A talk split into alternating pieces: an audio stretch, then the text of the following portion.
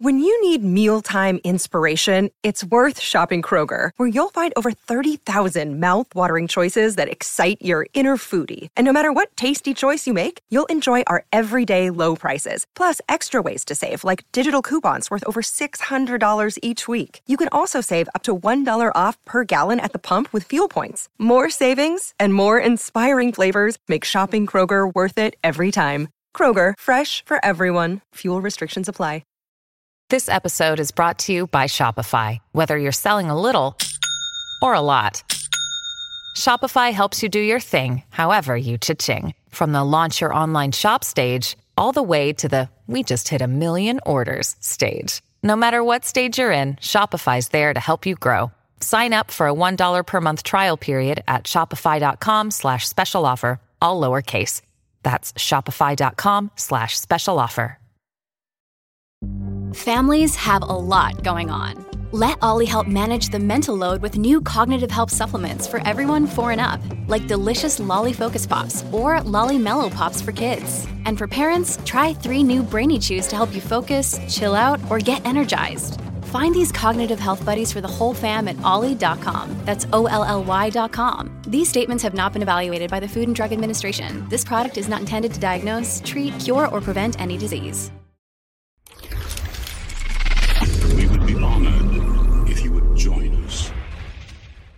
Hey everyone, how are you doing today? Today we have a really exciting video, and it's a really exciting time actually. As you know, one of the things that I started the channel off on were bringing the Vader comics to life. They're my favorite comics to bring to life, whether it's old Dark Horse Legends ones or the new Marvel canon ones. I really enjoy bringing these to life and just covering them. During this sorrow and despair, he was hit with a paralyzing fire that bore so deep into his bones he could feel the molecular structure of his cells incinerating to char. As he howled in pain, thinking the death of his final son was the worst pain in the galaxy, he finally understood the last thing he did not possess. Your reign is over, Headmaster. Once the Vader comics finished last year in 2019, I was a bit bummed out because, well, that was it. But now we have started again with the brand new Star Wars Darth Vader issue number one, taking place right after The Empire Strikes Back. So today's episode is going to cover exactly what happened once Luke fell down the shaft of Cloud City. Dark Heart of the Sith, Part 1. Darth Vader failed to turn Luke Skywalker to the dark side. Luke escaped, but now knows the truth. He is Darth Vader's son.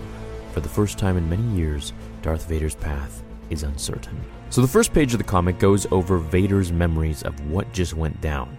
Him fighting Luke on Bespin, where we see he's thinking power, strength, you are my son, pain, fear.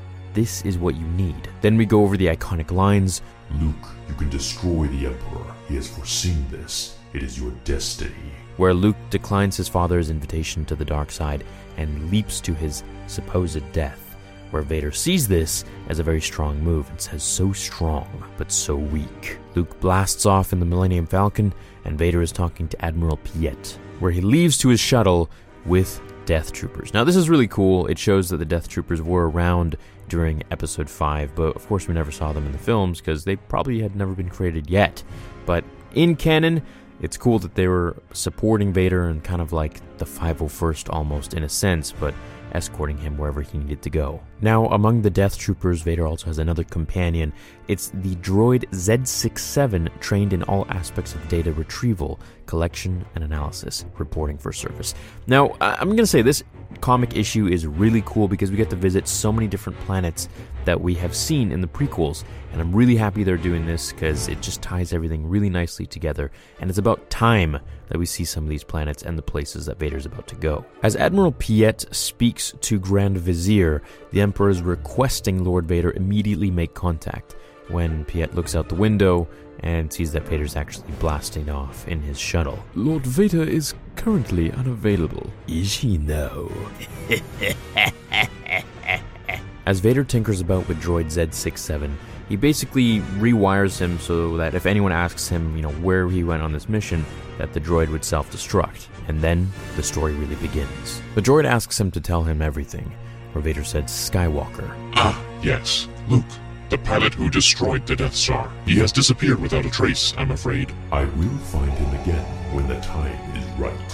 For now, we will track down everyone who hid the boy from me. Everyone who made him weak and destroy them. Perfect. Then I imagine the best place to start is wherever the boy was first seen. And this is where we go to our first planet, Tatooine. As Vader is entering the atmosphere of Tatooine, we get some smugglers that see his ship and notice that he's alone. Only four life forms are aboard, and they decide to follow him to kill him and take all the loot. As Vader lands, one of the Empire's men greets him and says, It is my distinct pleasure and great honor to welcome you to Tatooine. I am Lieutenant Ardo Bench, and if I can be of any assistance at all in whatever mission you. The Death Troopers cut him off, Vader ignores him, and continues on to Shmi's old home. Telling the Death Troopers to patrol the perimeter, he enters the Lars homestead. And this is where we start to get these flashbacks of Anakin Skywalker, and Vader's remembering all of these things, where even goes as far back as when he was a little kid, and he was leaving his mother for the last time with Qui Gon. Then we flash forwards to episode 2, where Anakin's going to look for his mother, and Owen Lars tells him, hey, you know, where are you going? And he says, to find my mother. The droid tells Vader at some point Owen and Beru adopted a child named Luke Skywalker, and there's little information about him, but he was known for his affinity of flying.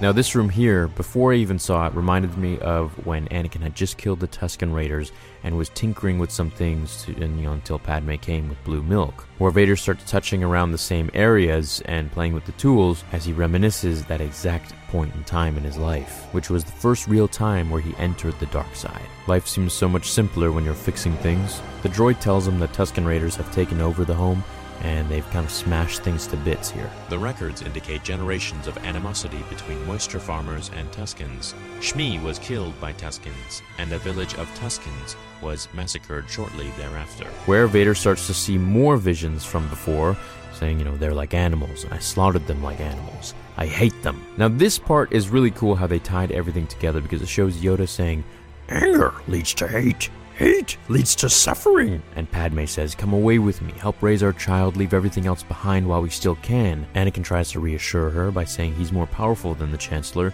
and that they can rule the it's Kaley Cuoco for Priceline. Ready to go to your happy place for a happy price? Well, why didn't you say so? Just download the Priceline app right now and save up to 60% on hotels. So, whether it's Cousin Kevin's Kazoo concert in Kansas City, go Kevin, or Becky's Bachelorette Bash in Bermuda, you never have to miss a trip ever again. So, download the Priceline app today. Your savings are waiting.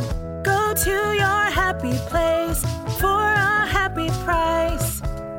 Go to your happy price, Priceline. Look, Bumble knows you're exhausted by dating. All the must not take yourself too seriously and 6 1 since that matters. And what do I even say other than hey?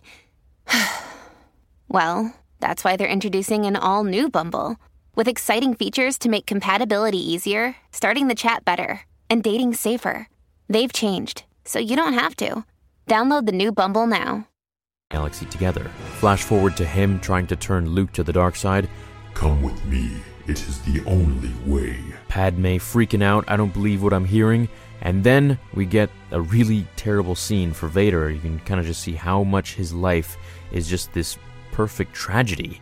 As Luke falls, reaching for him, Shmi falls, his mother reaching for him, and Padme falls. He's lost literally everyone in his entire life that has ever been important, and it is all his fault. So, they took the boy in. And made him weak. Vader ignites his saber in anger when the droid finds the graves of Shmi and Cliegg Lars. Vader gets angry and sends out a force push in all directions. I wasn't strong enough to save you, Mom, but I promise I won't fail again.